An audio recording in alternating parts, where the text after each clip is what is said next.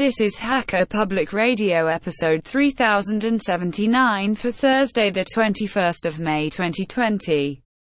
Today's show is entitled Linux In-Laws Season 1 Episode 6 Porn and Trump and is part of the series Linux In-Laws. It is hosted by Monochromec and is about 80 minutes long and carries an explicit flag.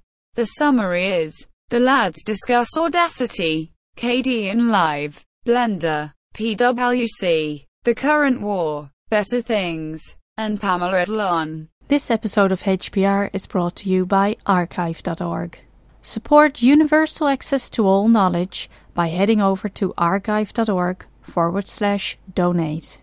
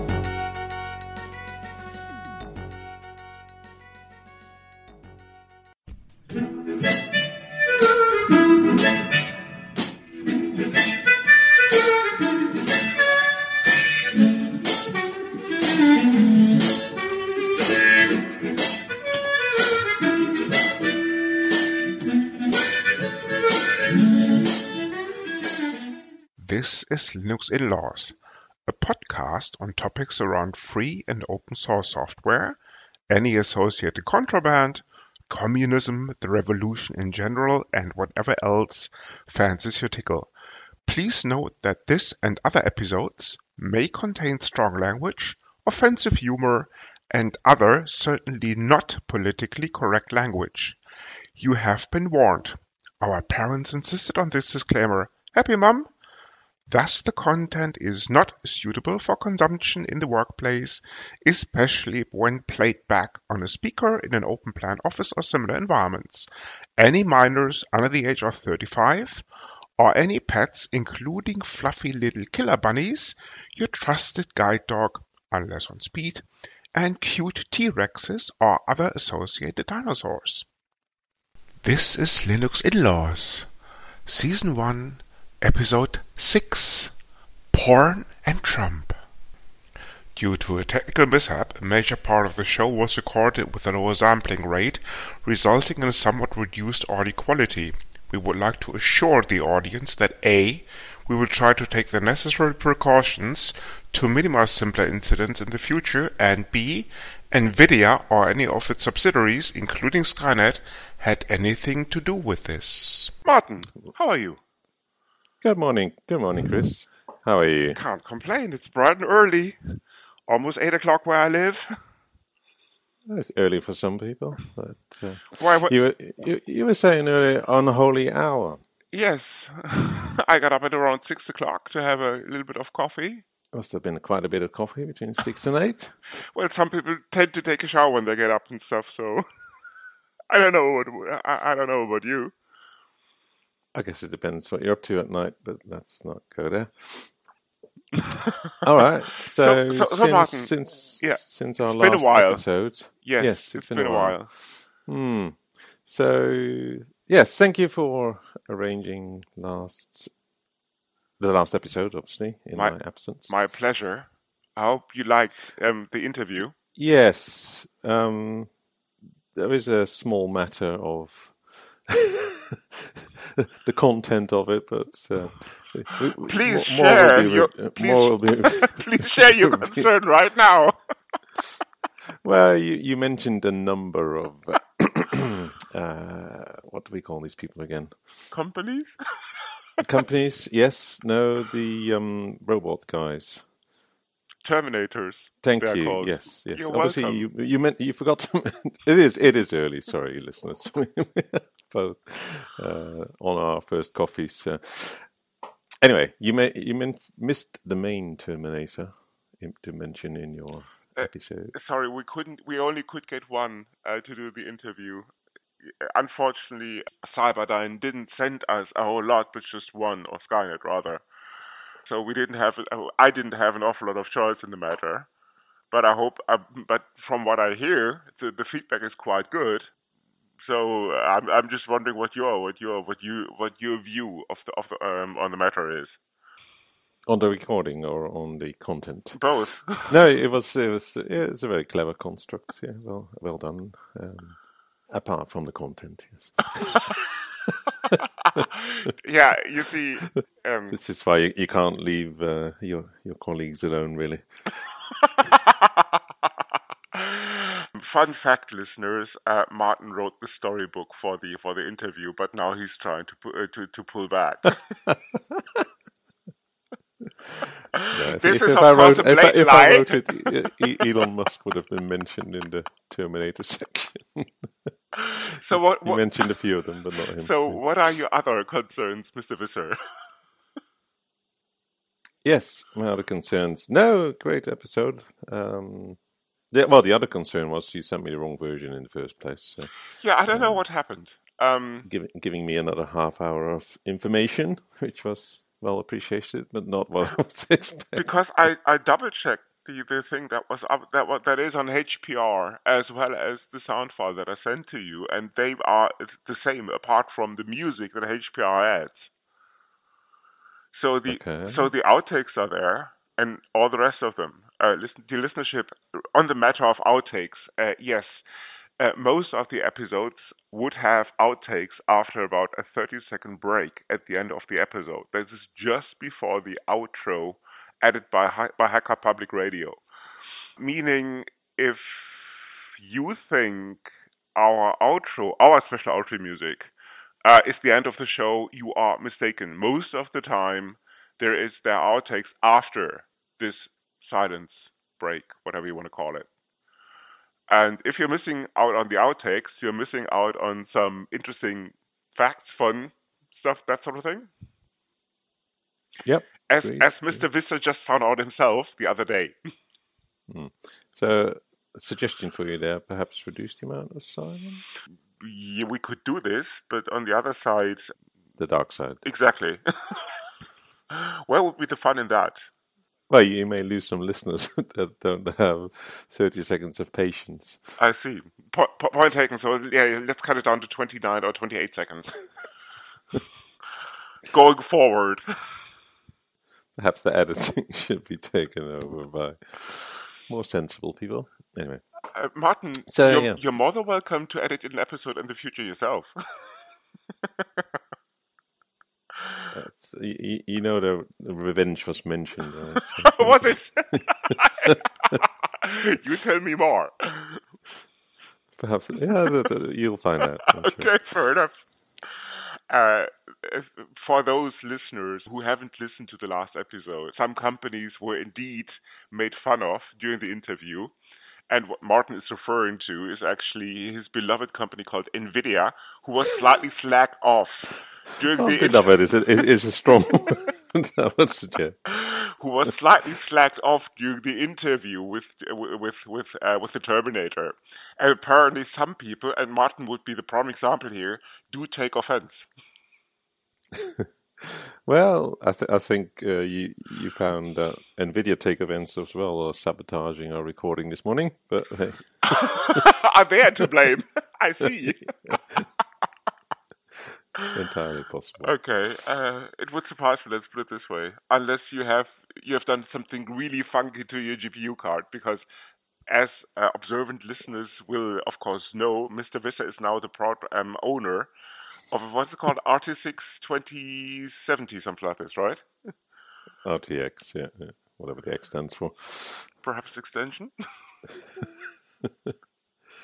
hmm. And Martin is, needless to say, similar to cars or other uh, items in his possession, pretty proud of this gadget. So, needless to say, he was a bit worried it when he found out that, as a, that, as a matter of fact, that as a matter of fact, Nvidia was the target of some ridicule. Let's put it this way during the during the recent episode um, where the, where we had the interview with the Terminator.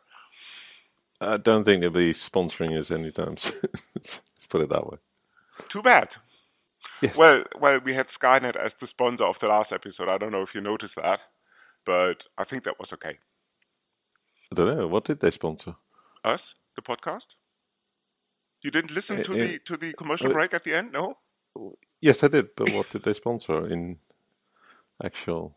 Well, just by being there and yes, helping us, um, right, ensuring that we never run out of challenges, all you or not. the important bit, Martin. I don't think that's going to happen somehow. okay, what have you been up to since we last spoke? Wow, spoke on the podcast or well, we, we spoke earlier this morning. well, we tried to anyway. yes.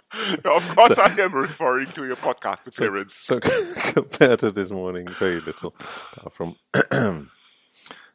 setting up the recording. Yes, what have you been up to? Wow, oh, man, how long has it been? Four weeks, five weeks? Something like that, yeah. Hmm. So, what have we been up to? Well, we have um, dealt with certain viruses uh, on a personal basis. Okay. Um, we have lost one of the, uh, well, origins of the show in a way with with um, father-in-law uh, passing away. Uh, so yes, maybe we should delegate it to him. How's that? Yes, yes, we're gonna yes uh, we're going to dedicate the show to Martin's father, who, uh, father-in-law, sorry, who just passed away. If and, that's okay um, with you. Um, yeah, that sounds like a good plan. Uh, I might we might consider a uh, future episode on the subject of TTSs. Yes, in, indeed. He was, in fact, a voice researcher himself, so that fits in quite nicely. Anyway, that's not the subject of today's um, podcast. So, Chris, what have you been up to in the last four or five weeks? Editing a podcast episode, among other things. uh, what else have, have I been up to? Well, the usual shenanigans, basically working. Um, working, uh, yes. Trying to set up a big blue button instance because uh, due to current circumstances, now all the all the meetings have shifted to virtual. So um, uh, the LUG I support, the Linux user group, the, uh, the, the, local Frankfurt Linux user group, the FraLUG, uh, used to do some uh, what's word I'm looking for? Um, in-person events. A regular meeting called in German called the Stammtisch because we are a German association. So yes, Stammtisch is very important as in a local regular gathering. And of course, we used to run a presentation on the fourth week of Tuesday, uh, on, on the fourth Tuesday of every month. But um, because the location where we used to do this has basically shut down for the time being, um, all this, all these events would have been moved to a virtual environment, and that's exactly um, where uh, software like Big Blue Button, Jitsi, Open and Open Meetings come in because that sort of software allows you to, like Zoom or any other conference software, allows you to gather virtually, to present, to share video, to share audio, that sort of thing. And after quite a long research period, let's put it this way, I came to the conclusion that the big that Big Blue Button as a software is probably the most easiest, oh, the easiest as a matter of fact, software to set up in, in contrast to Jitsi or Open Meetings. I've tried these two software packages before, mm. but couldn't get far with it because the, the setup was so convoluted and so bloody complicated. Uh, Big Blue Button, on the other on the other hand, um, no, Big Blue Button is not sponsoring this show, not yet anyway.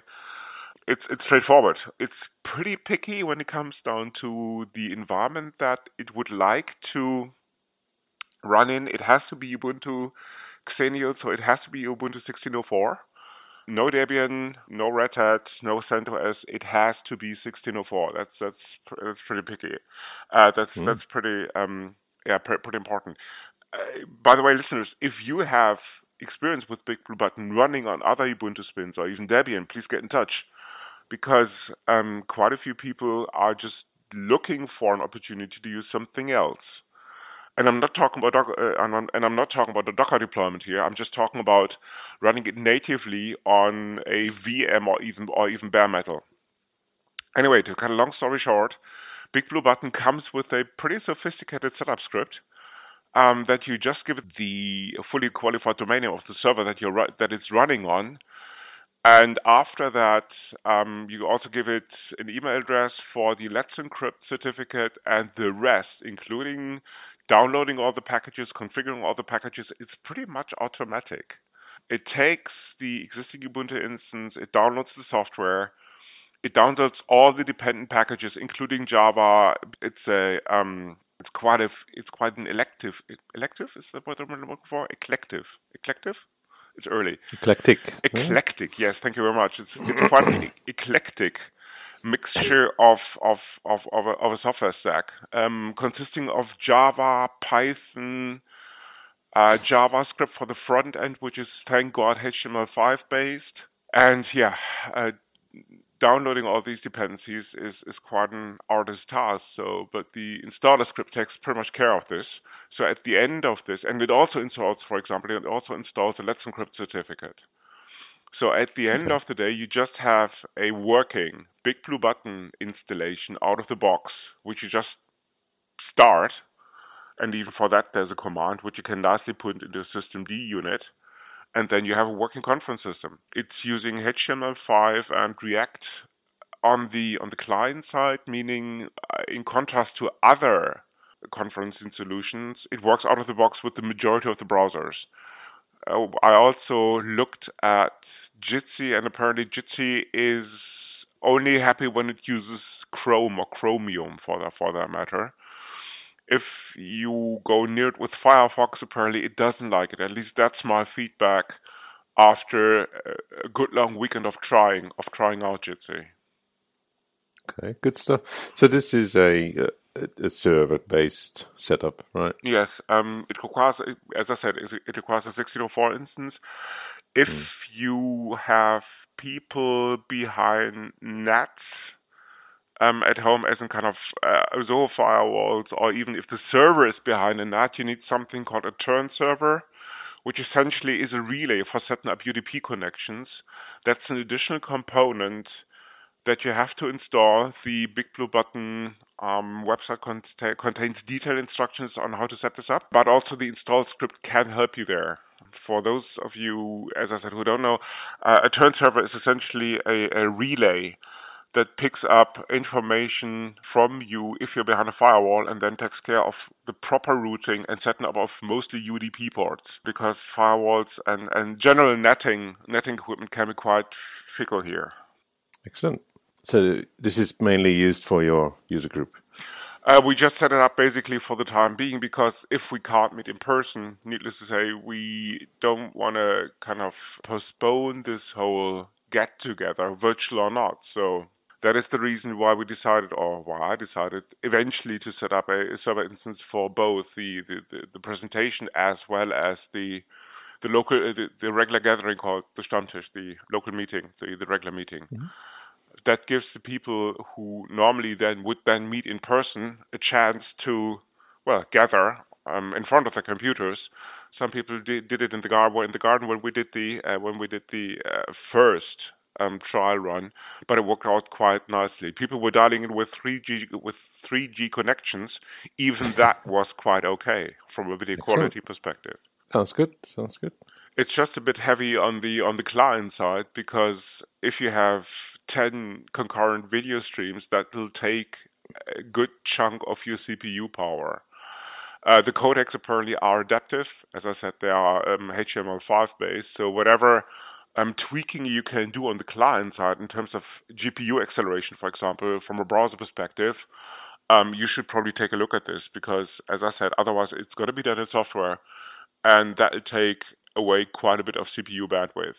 Yeah, I guess on a running on a mobile, you're not going to see ten screens very easily anyway, right? So. Well, as, as a matter of fact, some people actually use mobile phones. Most of them were using Firefox on Android.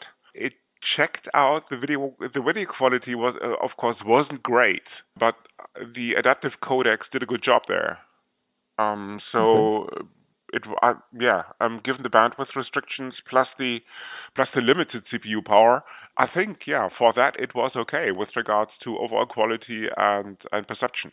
Well, this is not quite a uh, professional recording required for something like this, right? It's more like yeah, you know, just talk and Yeah, see each other. So That's exactly it. I mean, we didn't record any of the sessions. We may do this going forward for the presentation, but my hope at least is that the current restrictions will be lifted at mm. some stage and we would be back to the pub where we normally have the, the regular gathering, as well as the city of Frankfurt is, is sponsoring us with regards to the location of the mm. of the of the presentation we're doing once a month. And uh, this particular company that runs these locations basically just get, got in touch and said, now look, um, we don't expect anything to take place in May, but we're going to reassess the, the situation before the month is over. So maybe we can open up in June back again. So that would Yeah. allow us to have at least one regular gathering before the summer break. yes, I think you guys are quite advanced in terms of opening back up by the sound of it. So that sounds quite a likelihood. Remains to be seen. I mean, it's still mayhem. We're recording this on the what is it, eighth of May. Yeah. So about seventy-five years after the end of of World War II, I think in Europe or something. I don't know. Can't Yes, remember. I was today. Yes, good spot. Martin. Martin, you probably were around. I wasn't. So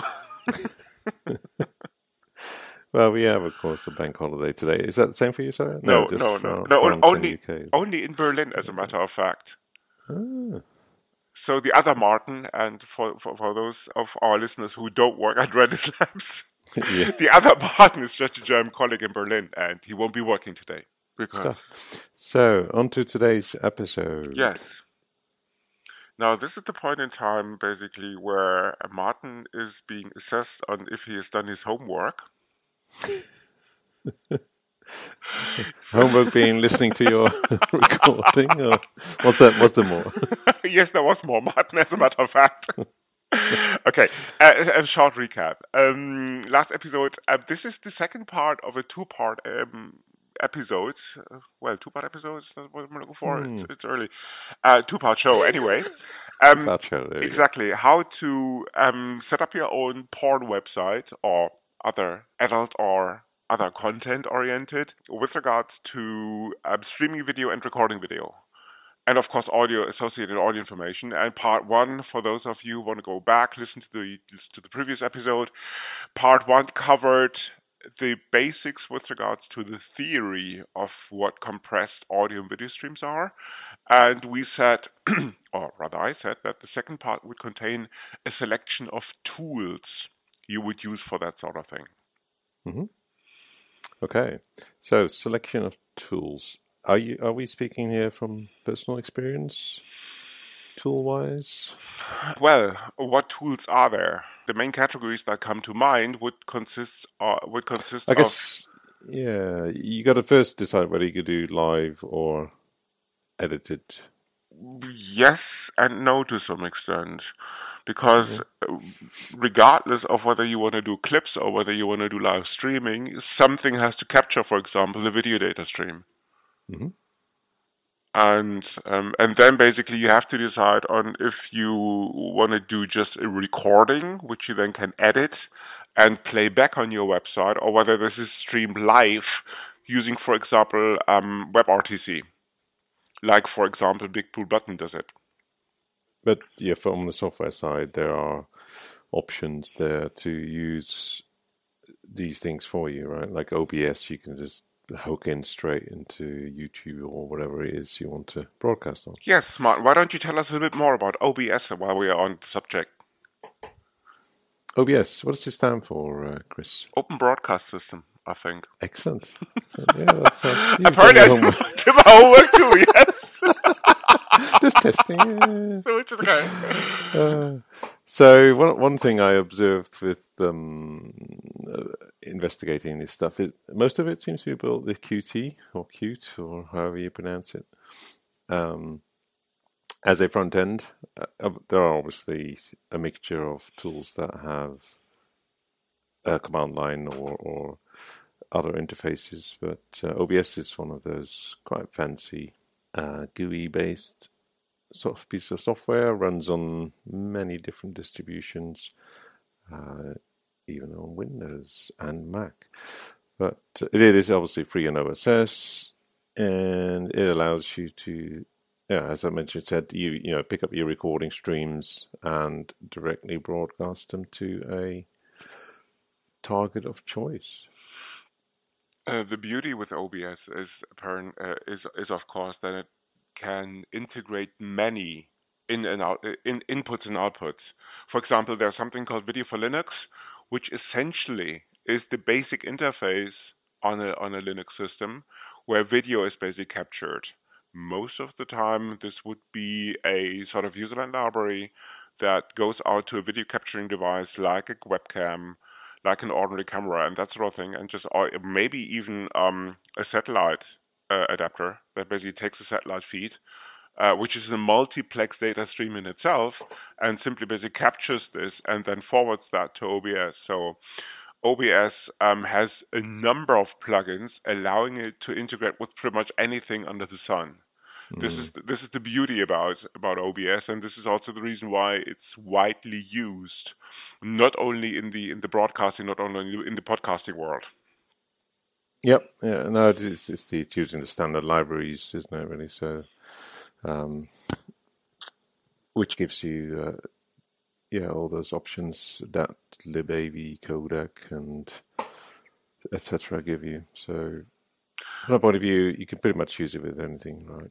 This is this is the beauty about it exactly because it mm. also supports WebRTC, which, as I explained in the last episode, is the is the new kid on the block when it comes down to streaming video.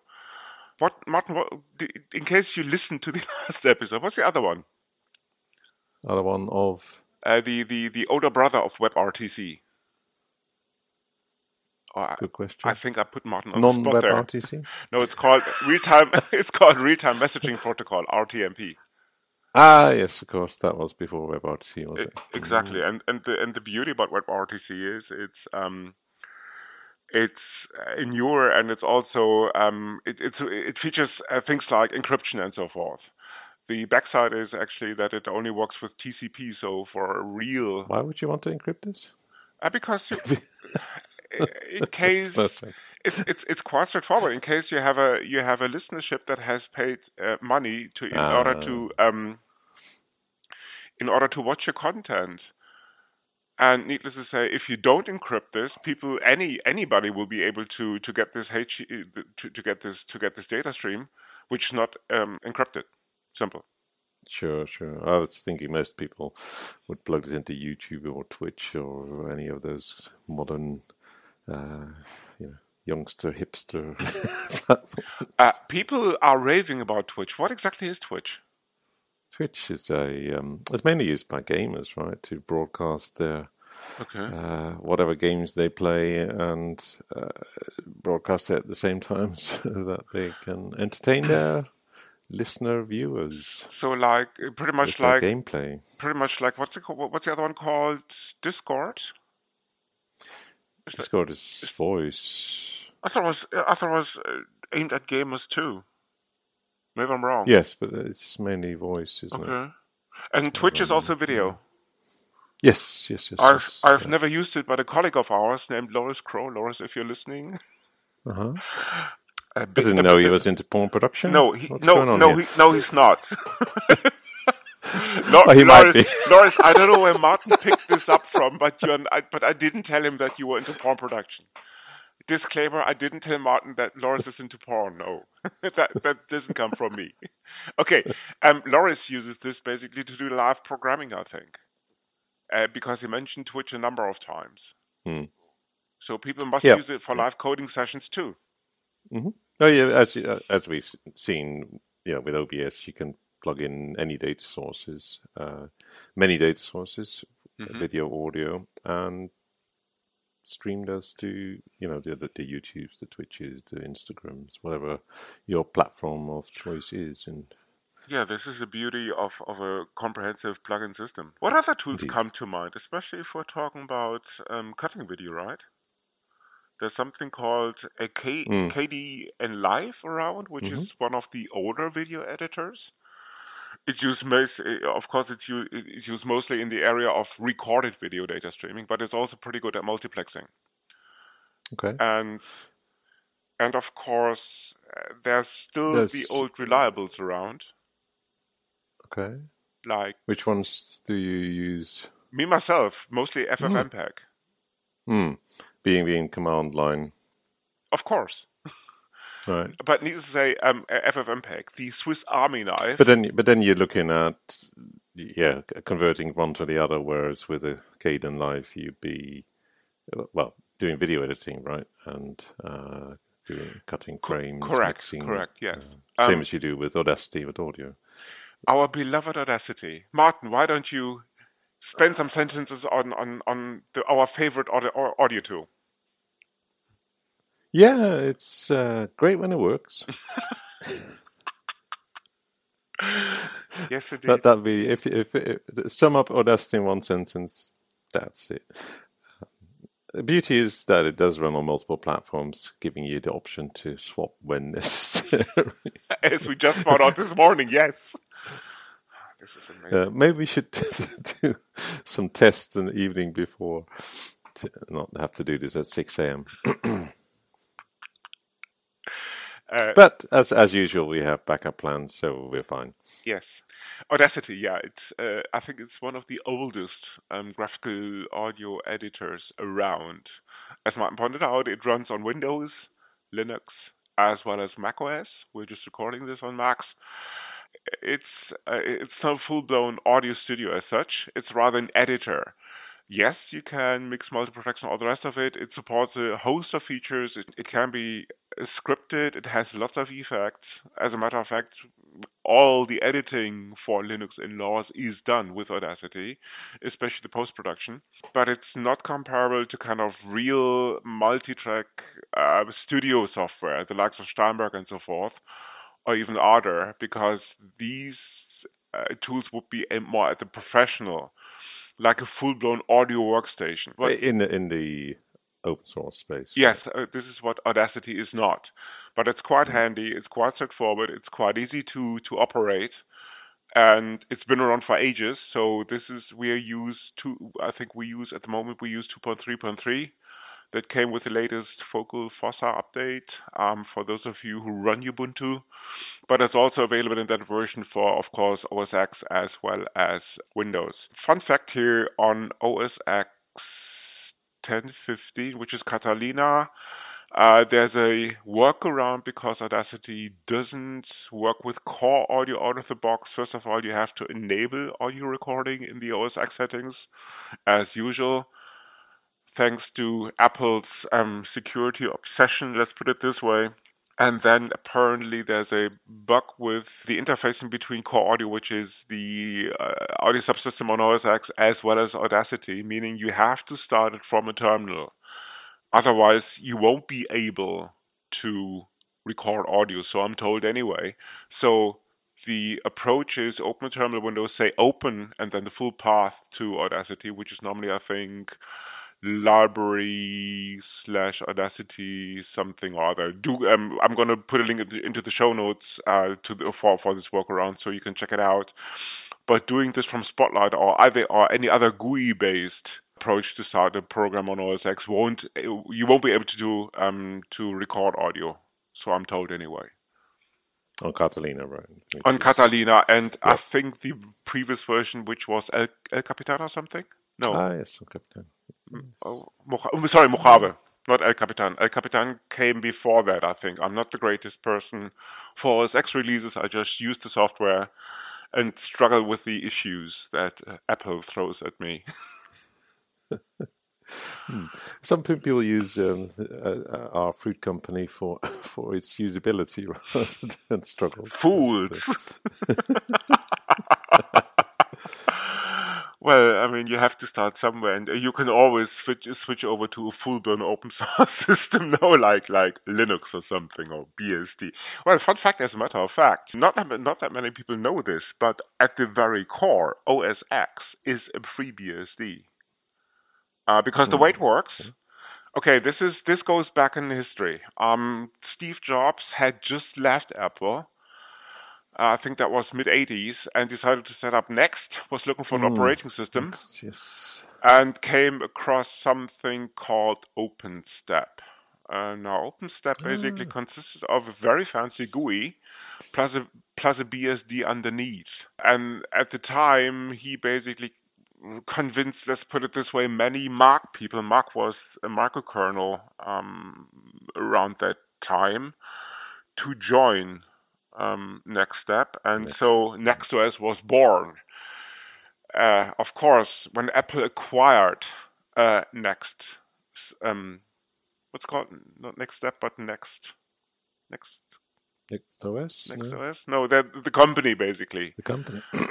Um, uh, when when when Apple acquired that that Steve Jobs outfit, and one of the assets, of course, was was NextOS. So at the at the very core, uh, NextOS consists of a microkernel in the shape of Mach III, and then on top of that, a FreeBSD personality. Pretty much from an architecture perspective, pretty much comparable to something called Windows New Technology, uh, invented by a company called Microsoft. I think about 30 years ago, something like this. I mean, they all work the same. You have a microkernel that abstracts away the hardware, um, the hardware layers. Um, on top of that microkernel, you have something called a personalities in Windows NT, for example. That's a, it's a POSIX personality that implements much of the functionality of a given Windows system. And on top of these personalities, you have proprietary GUIs. And when Apple bought Next Next Computing, Next whatever, um, they of course also bought the asset and they decided to make Next OS their basis for anything macOS related going forward. So Next OS became macOS, and this is basically the, that was the basis for something called OS X, a uh, Ma- macOS version 10, uh, which all of which subsequent macOS releases have been based. So if you open up your Mac, essentially you're using a BSD system underneath. You can still see it if you take a look at very two, uh, two very popular package managers called MacPorts or Homebrew, because essentially these these package managers are based on something called Ports, which is a native packaging system for BSD um, spins. And there you have it. So essentially, at the very core, Apple is still open source software. Nice, nice. And that kind of nicely leads into the news, as in, presumably you heard the news that, uh, or the news, uh, the news that, that Windows has been dropping, its Windows usage has dropped uh, with, with a, an increase in Ubuntu in the last couple of months. I know I didn't know that. But Ah. but shouldn't we conclude um, the tool section first? We can do if you're so inclined. I thought you was Uh, making a no, segue no, into no. the news, which you're No, not no, no, aware no, no, no, no. So I guess not. Okay. Uh, what what else is there? What else is there to cover? Um, we already covered wait, wait. uh, open uh, open broadcasting system. We also covered video editors. We covered audio, audio editors. Why don't you tell us a little bit about, about Blender, Martin? Blender. Blender, Hmm. yes. Nice, nice bit of software, but not for the faint-hearted. I suggest uh, if you have much spare time and uh, like to produce your own animated movies, then Blender is for you. I mean, it, it, don't get me wrong; it's it's a great piece of software, and a lot of commercial companies are switching over to it. Um, in fact, I saw it being used in one of our customers. Um, but uh, yeah, so, Nice. so pardon? Nice. Yes, yeah. I mean, you, would if you were to use this properly, you need a proper graphical tablet, right, to do drawing and stuff like that. Because y you're not going to draw wireframes with a mouse in, unless you have much many hours of patience. it, um, yeah. If if you, if you do want to go into producing your own movies uh, animated, you can get some very very impressive results with that. But it has a very uh, steep learning curve to get started. Uh, is in yeah many hours of practice. It's it's probably one of the most powerful tools I know out there Mm. to, to to produce animated video sequences. If you go to the Blender website, they have a couple of beautifully done movies, like The Yep. Big Bunny and so forth, um, or Tears of Steel. And if you take a close, and of course you you can get them also on YouTube. Don't get me wrong, just Google for them. Hmm. Or sorry, use your favorite search engine of choice. Let's put it this way, because Google is not sponsoring us yet, so why should we even mention them? Anyway, Yes, Google. why did you mention? Uh, Google, if you Why want did to you mention sponsor us, YouTube as well? What's going on here? Google, Google. gone over to the dark side, man. Google, if you're listening, if you want to sponsor us, please do get in touch. And while you're at it, oh, uh, make available the train model for Tacotron 2. Yes, but that's Please. but that's a teaser for a future episode. Yes, please Google, do get in touch. okay, uh, going back to Blender. Okay, yes, the the beauty about Blender is essentially um, it's a full set of tools at your disposal to do full length movies. So Martin has just pointed out the wireframe thing.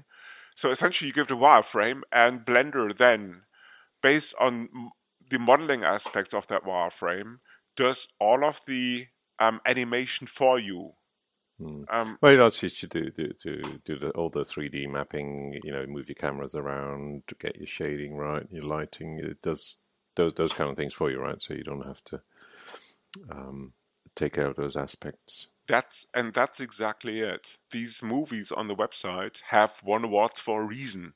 But that, of course, requires a pretty powerful machine. So, a dual core ancient piece of hardware probably won't do the trick. Plus, you want to have a decent GPU at your disposal as well. Don't mention GPUs again. right. Now they also have a um, some kind of cloud subscription where you can learn uh, and get tips on a regular basis, as well as you know some of the movies that Chris mentioned. You can get the components of these movies to play around with yourself. So that's Absolutely. also a way to get Yeah. started. Because as you can imagine, I mean, doing all the calculations to, for example, to construct a full-blown figure from a wire frame, that takes a lot hmm. of that takes a lot of computing power. And normally, what you would do, yes, you would so you would use server farms for rendering your movies, pretty much like the big studios do it, because this is mm-hmm. basically how it's done. Uh, where were we? So the news. The news, yes, Martin was talking The about an ancient operating system called Windows. Enlighten us, Mr. Visser. Oh, there's nothing wrong with old things, is there? Um, I mean, surely uh, Linux has some very old origins as well, as we just discussed. But um, no, there was, there Indeed, it a, does. rec- Yes. a recent announcement. Or someone did some research that um, there's a drop in Windows usage, and Ubuntu had a quite a significant take up in the last couple of months. So, Details will be in the show notes. I hope. well, in, in short, it was uh, like an increase of 600% or something on Ubuntu, but having a very small market share means that, um, On the desktop. mm, indeed, indeed. okay. Um, but yeah, you, you know, going from a like uh, half a percent to one percent is quite a. it doesn't make up much market share, but it's a big increase, right? So So probably part, partly fueled by myself installing Ubuntu a couple of times. so so Mr. Visser is now the cause for something called the year of the Linux desktop.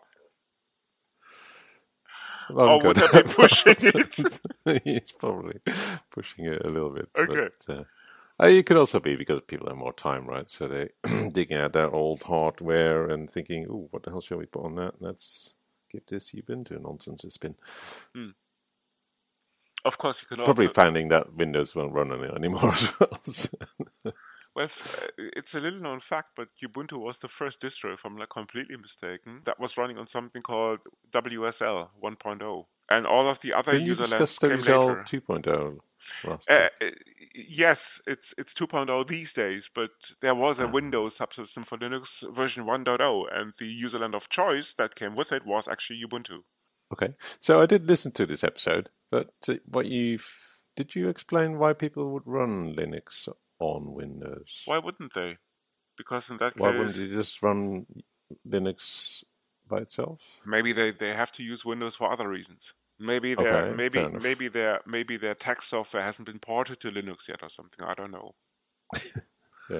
So yes, you yes, can there are, there are still relying uh, on Windows softwares out there. So yes, you can use that bootloader to run ancient proprietary software as well.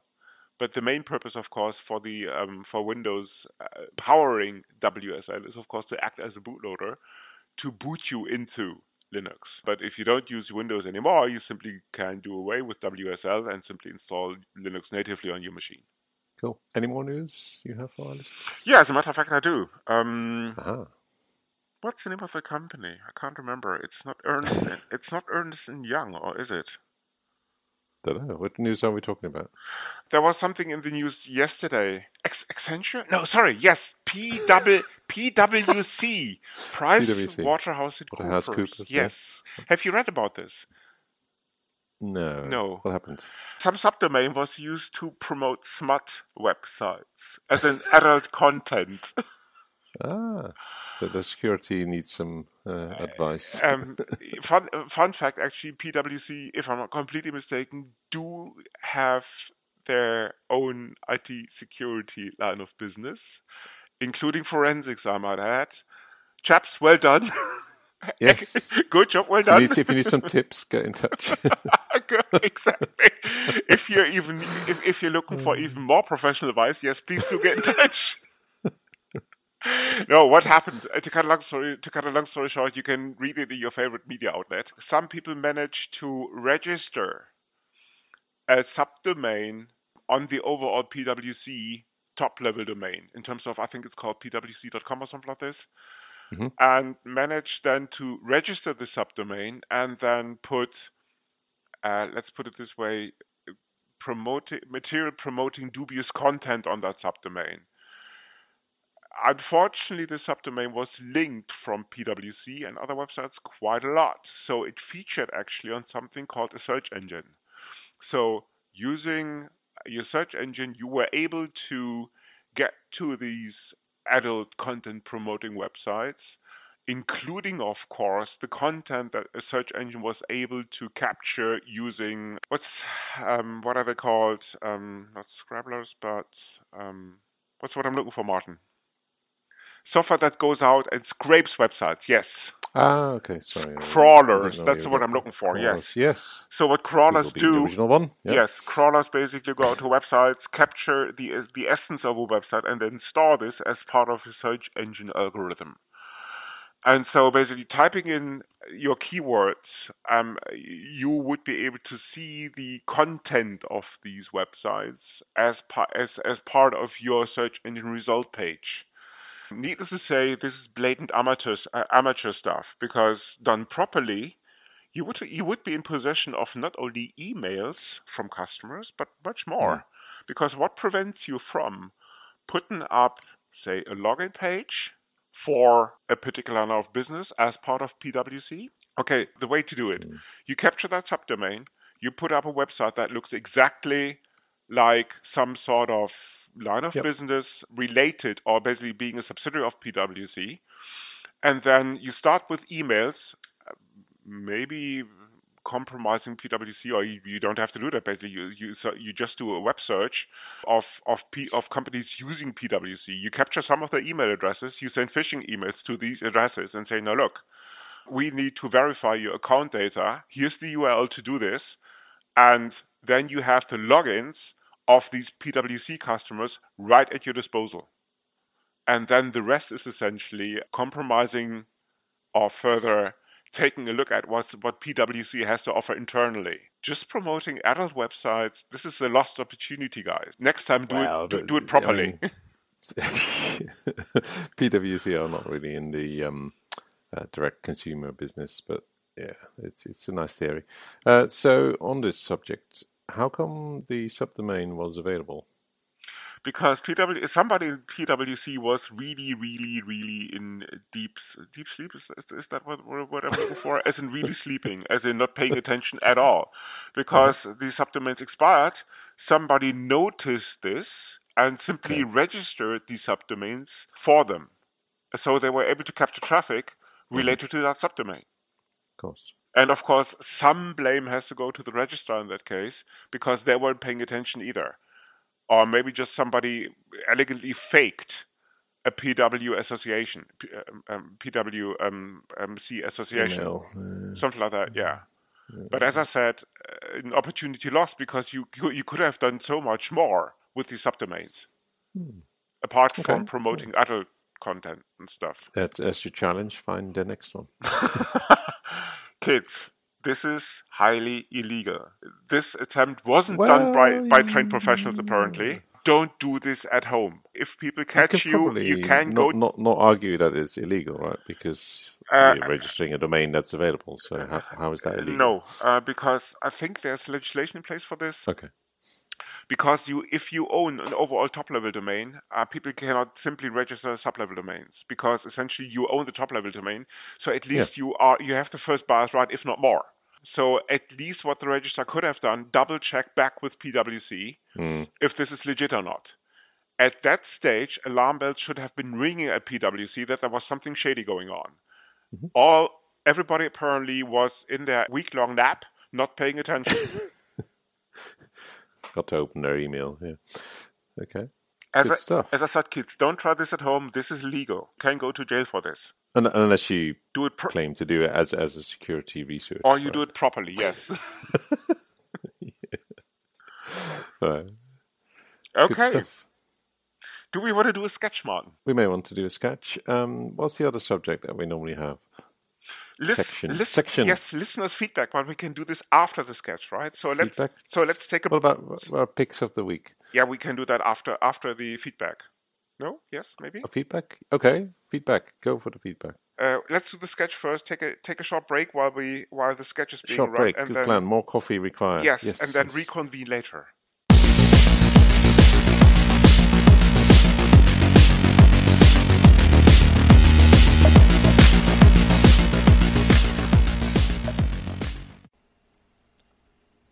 The Donald and the Chinese virus. This is the Dark Side Tech Support. How may I help you? This is Donald, the chosen one, president of the free world. Somebody has to do it, but my IQ is the highest. And you all know it. Please don't feel stupid or insecure. It's not your fault. I'll try my hardest not to. How can I possibly help you, and what is this it you have to do? Why are we having all these viruses from shithole countries coming here? Any particular virus you had in mind here? O leader of the free world? Uh, Zeus, Klopp, Cyborg, Melissa, I love you. Of course you love me. My fingers are long and beautiful, as it has always been well documented, and various other parts of my body. So join the queue of people loving me. And it's not Melissa, it's Melania. She loves me too, of course. Everybody loves me. No, no, no. Melissa and I love you are the names of viruses, man. What? There's more than one of these viruses coming from that infected country? The Chinese did this, but it's fine. I declare war on it, a medical war. We have to win this war. It's very important, and I'm the greatest wartime president ever lived. I see. You're referring to COVID 19, not a computer virus. I hope you wash- washed your hands before calling in. Yes, the Chinese virus. I tell you, it comes from China. I might build a wall. Walls are great for keeping things out. The world needs more walls built by people like me. My hands are fine. They are great hands. I tell you, if people didn't shake hands so much, this wouldn't have happened. I tell you all, don't shake hands.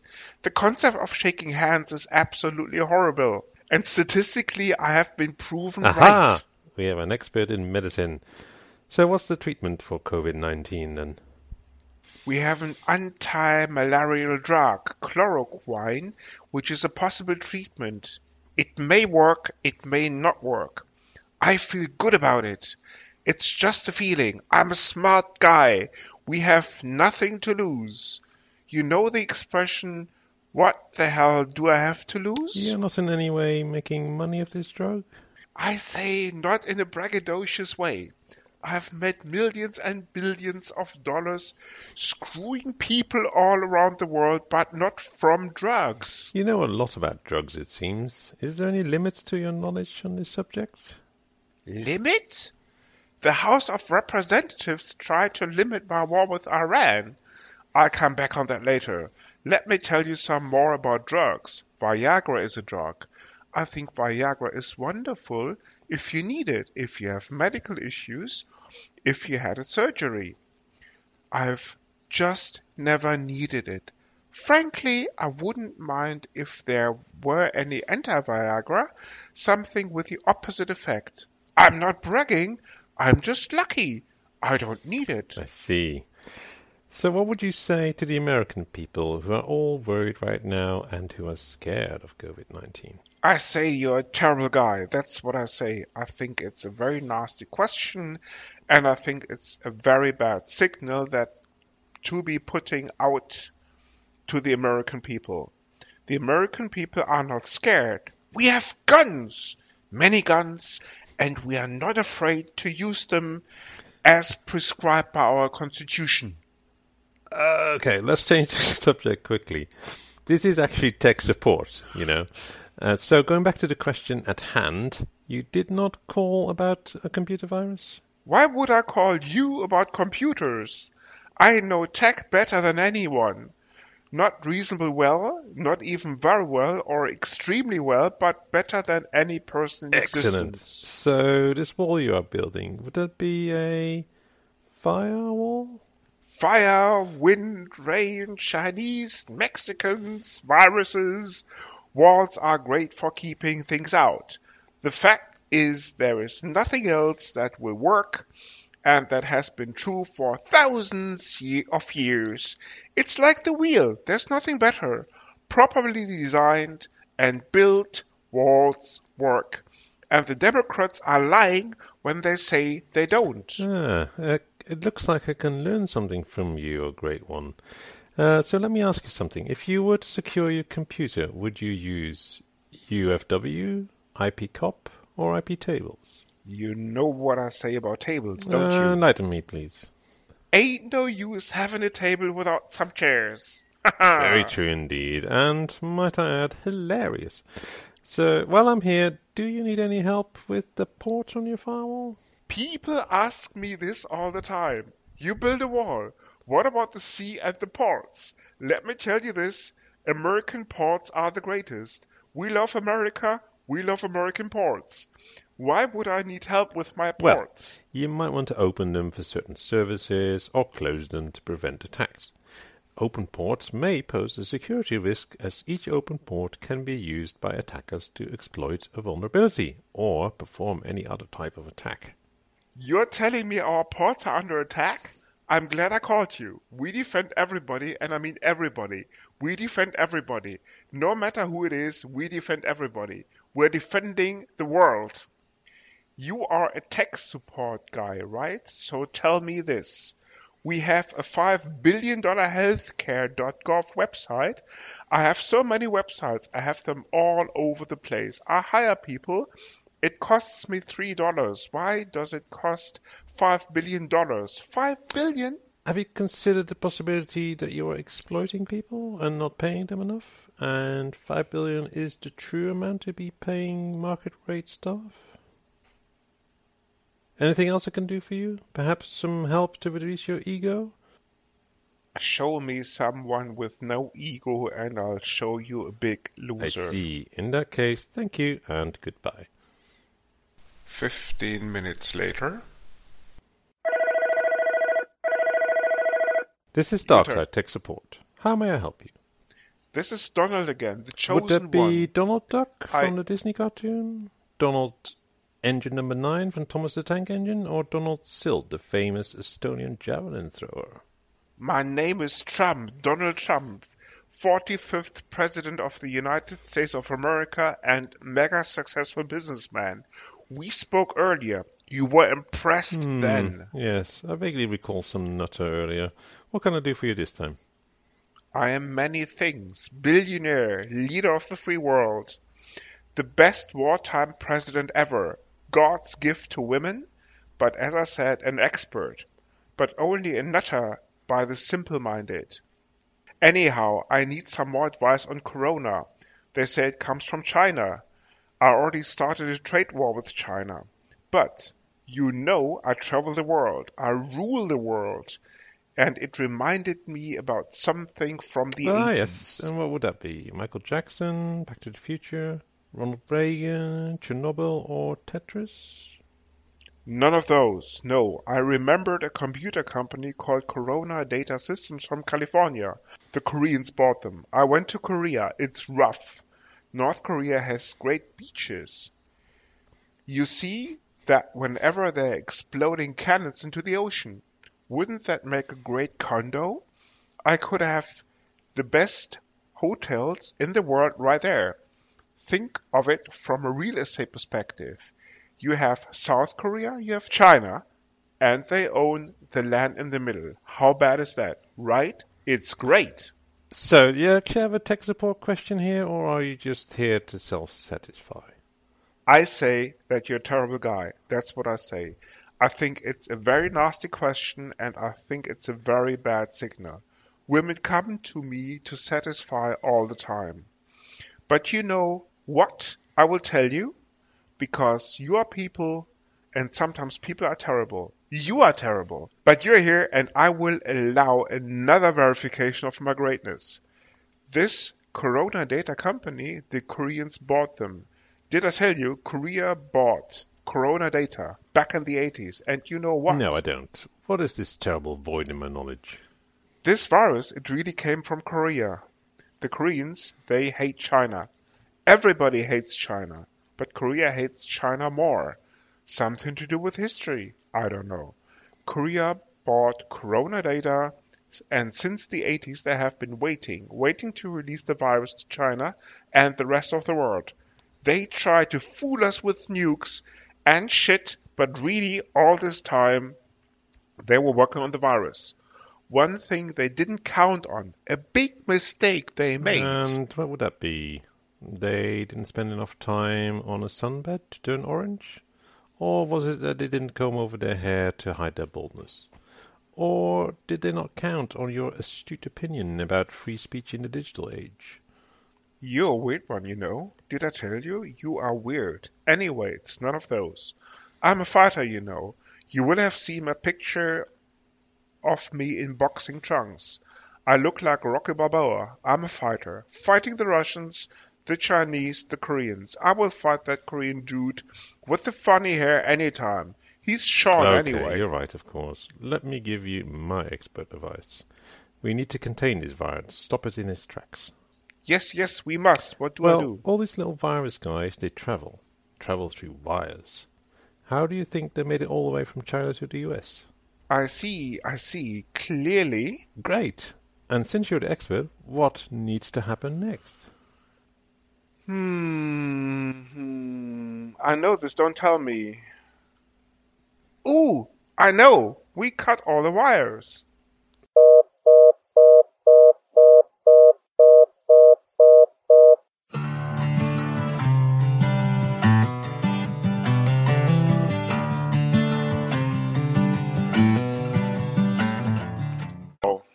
Okay.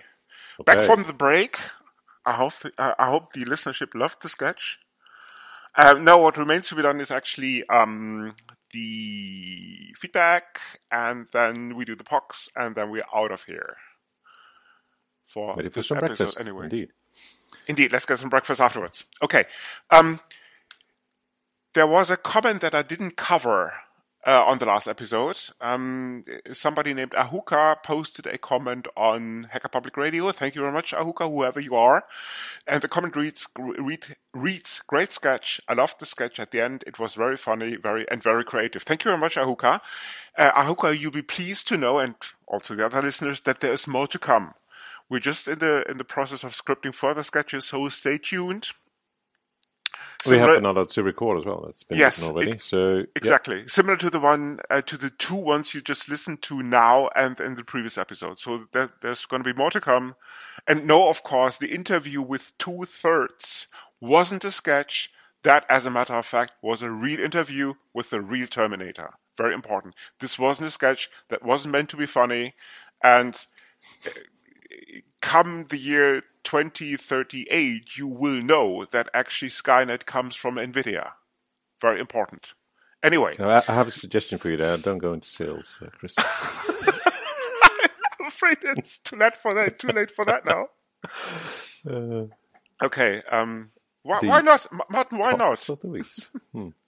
No, no, it's very convincing. I'm why? sure all our listeners. why, why? Why shouldn't I go into sales?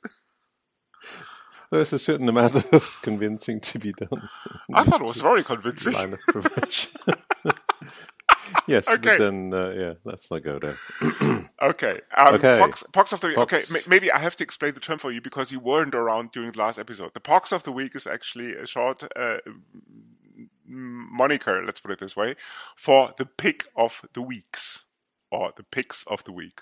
So it's named pox, and of course, whether there, when there's a pox, there has to also be there has also be to be an anti-pox, as in the opposite of the pick of the week. So whatever whatever uh, upsets you, whatever disgusts you over the week. So this is your anti-pox. Okay. So Martin, what's your pox of the week? Let's start with this. All right, pox of the week for me was a movie called The Current War. Ah, yeah. Okay, why don't you explain uh, to to us a little bit about it? Why don't you shed some more light onto this beloved movie of yours? Okay, well, well, light is a good, um, good, good intro to that since it uh, features, t- you know, ma- two major, um, let's say, electric power companies of its 19th century, and and one of them being run by Edison, uh, and the other one being run by Westinghouse. So Edison being the well, mainly known for his light bulb inventions, his his phonographs. Um, but yeah, so, so it, it, kind of describes that era where these two um, companies were effectively rolling out electricity uh, around the US, right? Uh, and doing this in different ways. Um, Edison was a, uh, a, a, supporter, a, a fan of direct current. And uh, West, Westinghouse was more of a businessman than an inventor, or a, um, as opposed to Edison. And he just took various other ideas of other people and made it more efficient, more cheaply to roll out than than DC. So he went with AC, right, which can travel longer distances and requires less copper, less um, stations to power which is why we ended up with uh, AC as the national grid in every country. I imagine, yeah. Mm. Um, I think so. Yeah. Yeah, yeah. And there was also this car guy around, right, by the name of Nikolai Tesla. Yes, so Tesla originally worked for Edison, uh, wasn't treated very well, uh, started his own company, wasn't treated very well. I see. and then ended up working for Westinghouse um, uh, because it, the main focus initially was around light, right? So just produce, uh, you know, run electricity to people's houses to give them light uh, instead of gas. Uh, but then also the next step after that was running into uh, uh, industrial purposes, so requiring electric motors, etc., etc. So, so that was the next step, which Tesla was very instrumental in. Um, but uh, as a known, uh, well, unknown fact to me before this movie was that um, Edison actually invented the um, electric chair uh, by trying to prove that uh, Westinghouse method of AC electricity was very dangerous, uh, demonstrating this on a horse and um, in front of the press to, to show how dangerous it was, blah, blah, blah. People will die. And then um, someone, some governor had the idea, oh, yeah, this normal hanging of people is actually quite cruel, so why not fry them instead? I and, see. so, nice one. so, so, so, Edison was a bit of a yeah, uh, trying to save people or, or trying to keep them safe, but he also uh, indirectly created the electric chair. So yeah, Nice it it's, it's Okay. a very very good um, insight into that era. But also, it's it's you know uh, in the current day we can't imagine life without electricity, not being able to run our beloved computers and open source software. But even back then, that was not even available just to light a light bulb. So yeah, Okay. Nice one. Okay. And Tesla and the invention of the of the Tesla car came later, I reckon. Um, also with the side effect of killing people, right? No, let's not go there. okay. Ano- another sponsor out the window. Tesla, if you still want to sponsor the show, the show, please get in touch. okay. Um, my box of the week is actually a TV show called Rick and Morty. I don't know if you've heard about it. I've heard about it. Yes. Yes. Yes. Um, so it's about a suburban American family, and um, This is set a while ago, no? Is that right? Oh yeah, it might be a couple of years back. Just came across it recently and checked out a couple of episodes. Uh, the family has two kids, and one of them is a son called Morty, and he has a grandfather called Rick. Um, as a matter of fact, the father of the mother of Morty, and Rick is a weird scientist. Let's put it this way: they travel through time, uh, master certain adventures, and all the rest of it. Very funny, especially the, the take on modern American society and what is wrong with this. Imagine Beavis and Butthead in a sci-fi setting on speed, and then you're pretty close. Nice one. Okay. Martin, you're anti-pox, which is the exact opposite of a pox. Okay. Anti-pox. Well, there's, there's there's only one really, isn't there? Let me guess, on your underlook, on your underlooks and Max. yeah, I think that's that sums it up. Um, Okay.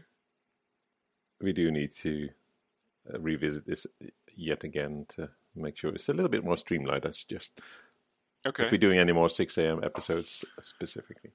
Well, it was uh, seven thirty for me. I don't know. Maybe you live in a maybe you live in another dimension. But anyway, it doesn't matter. Um, my anti-pucks of the week would be uh, probably Better Things. It's a TV series too, and it didn't do uh, wonders for Pamela career uh, for Pamela's career. Um, no jokes aside, uh, Better Things is it's quite funny. Not too sure if if if it was the best choice for Pamela. Of course, Pamela being the one of the main characters is some in something called Californication, if it rings a bell. And no, Martin, I'm not talking about the about the song, but rather about the TV series. Are you referring to Pamela Anderson? No, um, I, I can't remember her second name. Uh, look it up on Wikipedia. I, I'm going to put a link. uh, I'm going to put a link into the show. Into I'm the not show familiar notes. with better things. So Okay. help you down. It's a it's a TV series that has just been the the the fourth se- um, season has just been concluded. I think Okay. it's about And a what's it about? Yeah. Yeah, Better Things is about a struggling mother of four surviving in modern Hollywood. She's an actress of sorts, and the kids are just playing up and, and wreaking havoc on, on her life. And uh, she just turned 50, and the TV series is about the exploits of her in that, in, in that setting. Very funny, but as I said, Californication, she was just darker not too sure if Better Things was the right choice for her going forward in her career. But it's still very funny. Check it out. Cool. Okay, and I think we're pretty much done, no? Yes. So, Stopping. as usual, Oh, if you have feedback, where should they send the feedback to? feedback at linuxinlaws.eu. That's the one, yes. We also have a website, of course. It's called www.linuxinlaws.eu. We are, of course, on, on Hacker Public Radio, and this is where we will be for the time being. So this is your go-to source. We do have our own RSS feed by now. Thank you very much, Ken, uh, for um, looking into this.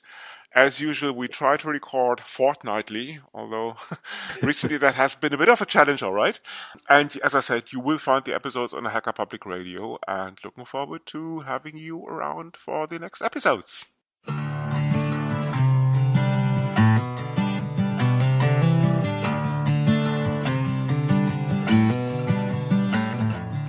This episode is currently sponsored by the White House. For almost four years, we have been proud to avail of a supreme problem solver, leader, and diplomat all wrapped into one. For a number of reasons, we are looking for a new owner of this asset before November 3rd of this year. So whether you are a country with a significant budget surplus, which you just want to dispose of because too much money can be such a burden, a state with two nice neighbors, and you think that now is just the time to change this, or simply a splinter group in an overly democratic country for your taste, with a number of nagging media outlets which are just spoiling the fun, we've got you covered. Simply reach out to the Democrats at thewhitehouse.gov, and in no time you will be in possession of a crown jewel of a president, philanderer and lover of the opposite sex, not shy of controversy, making and leaving his mark in hotel rooms, and the odd grabbing of female genitalia, at least in his wishful thinking. Any reasonable offer will be considered. This podcast is licensed under the latest version of the Creative Commons license type Attribution Share Alike. Credits for the intro music go to Bluesy Roosters for their song Salute Margaret, to Twin Flames for their piece called The Flow, used for the segment intros, and finally to Celestial Ground for their song Sweet Justice, used by the Dark Side. You find these and other ditties licensed under CC at Jamendo, a website dedicated to liberate the music industry from choking copyright legislation and other crap concepts. Música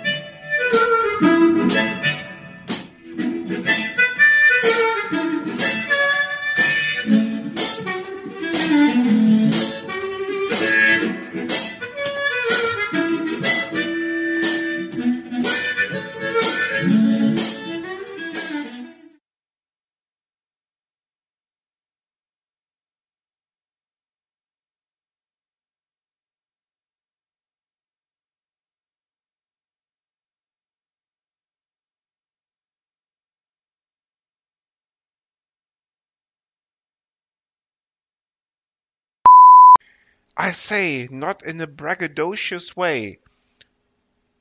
A word invented by Martin. no, no, no. hope This is a word I invented by him himself. Do you not notice? I hope Martin has the trademark on this. Anyway, it doesn't matter. People ask me this all the time. If you build a wall, what about the sea and the ports? Let me tell you this. American ports are the greatest. We love America. We love American ports. We love American pot. Why would I need help with ports? Sorry. Sorry, okay. Something. Okay, okay, okay. okay, okay, okay. What's okay? You're telling me our ports are under the attack? again. You're telling me our ports are under attack? Okay, once again. You're telling me our Sorry. Martin, Yes, it doesn't work if you're laughing. Three, two, one, go. Okay. You're telling me our ports are under attack? I'm glad I called you. We defend everybody, and I mean everybody. We defend everybody. We defend everybody. We defend everybody. We defend everybody. It's not that many. Shit, I got this wrong. Uh. Okay, okay. Once again. 15 minute, minutes late. 15 minutes later. Yeah, okay, we fine. do this later. I, I'm, yeah, gonna, yeah. I'm gonna edit this. Okay. This is Darkside Tech Support. How may I help you? It's rough in a lot of places. By the way, not just there. It's rough. But North Korea has great bitches. Uh, Sorry, I can't resist. the script needs improving. no worries. Okay. blaming the script, are we? Go for it. Okay. None of none of none of those no. I remembered a computer company called Cor- None of those no. I remembered a computer company, Corona Data Systems from California. The Koreans bought them. I went to Cor- I went to Korea. I went Sorry. I went to Korea. I went to Korea. I went to Korea. It's rough. It's rough in a lot of about about the movie uh, uh, about the movie. that of course will be edited. This episode is kindly sponsored by the White House. For almost four years, we have been proud to avail of a supreme problem solver, leader, and diplomat all wrapped into one. For a number of reasons, way too many to name them all, we are looking for a new owner of this asset before November 3rd of this year. Oh God, I hope this works. This is pretty much our last chance to get rid of this joke of a president. So whether you are a country with a significant budget surplus, which you just want to dispose of because too much money can be such a burden, a state with way too nice neighbors, and you think that now is just the time to change this, or simply a splinter group in an overly democratic country for your taste, with a number of nagging media outlets which are just spoiling the fun, we've got you covered. Yeah, two weeks in office and all of these problems will be solved once and for all. Simply reach out to the Democrats at thewhitehouse.gov and in no time you will be in possession of crown jewel of a president, philanderer and lover of the opposite sex, not shy of controversy, making and leaving his mark in hotel rooms, has anybody ever thought of getting a specimen from that bedsheet for genetic analysis so we can finally prove that he is really an alien, or at least have the evidence that he's indeed unfit for office and can invoke the 25th Amendment, finally, and the odd grabbing of female genitalia, at least in his wishful thinking? Any reasonable offer will be considered. Jesus, we just may pay handsomely as long as there's good riddance. Yes, and he's house trained. Well, most of the time anyway.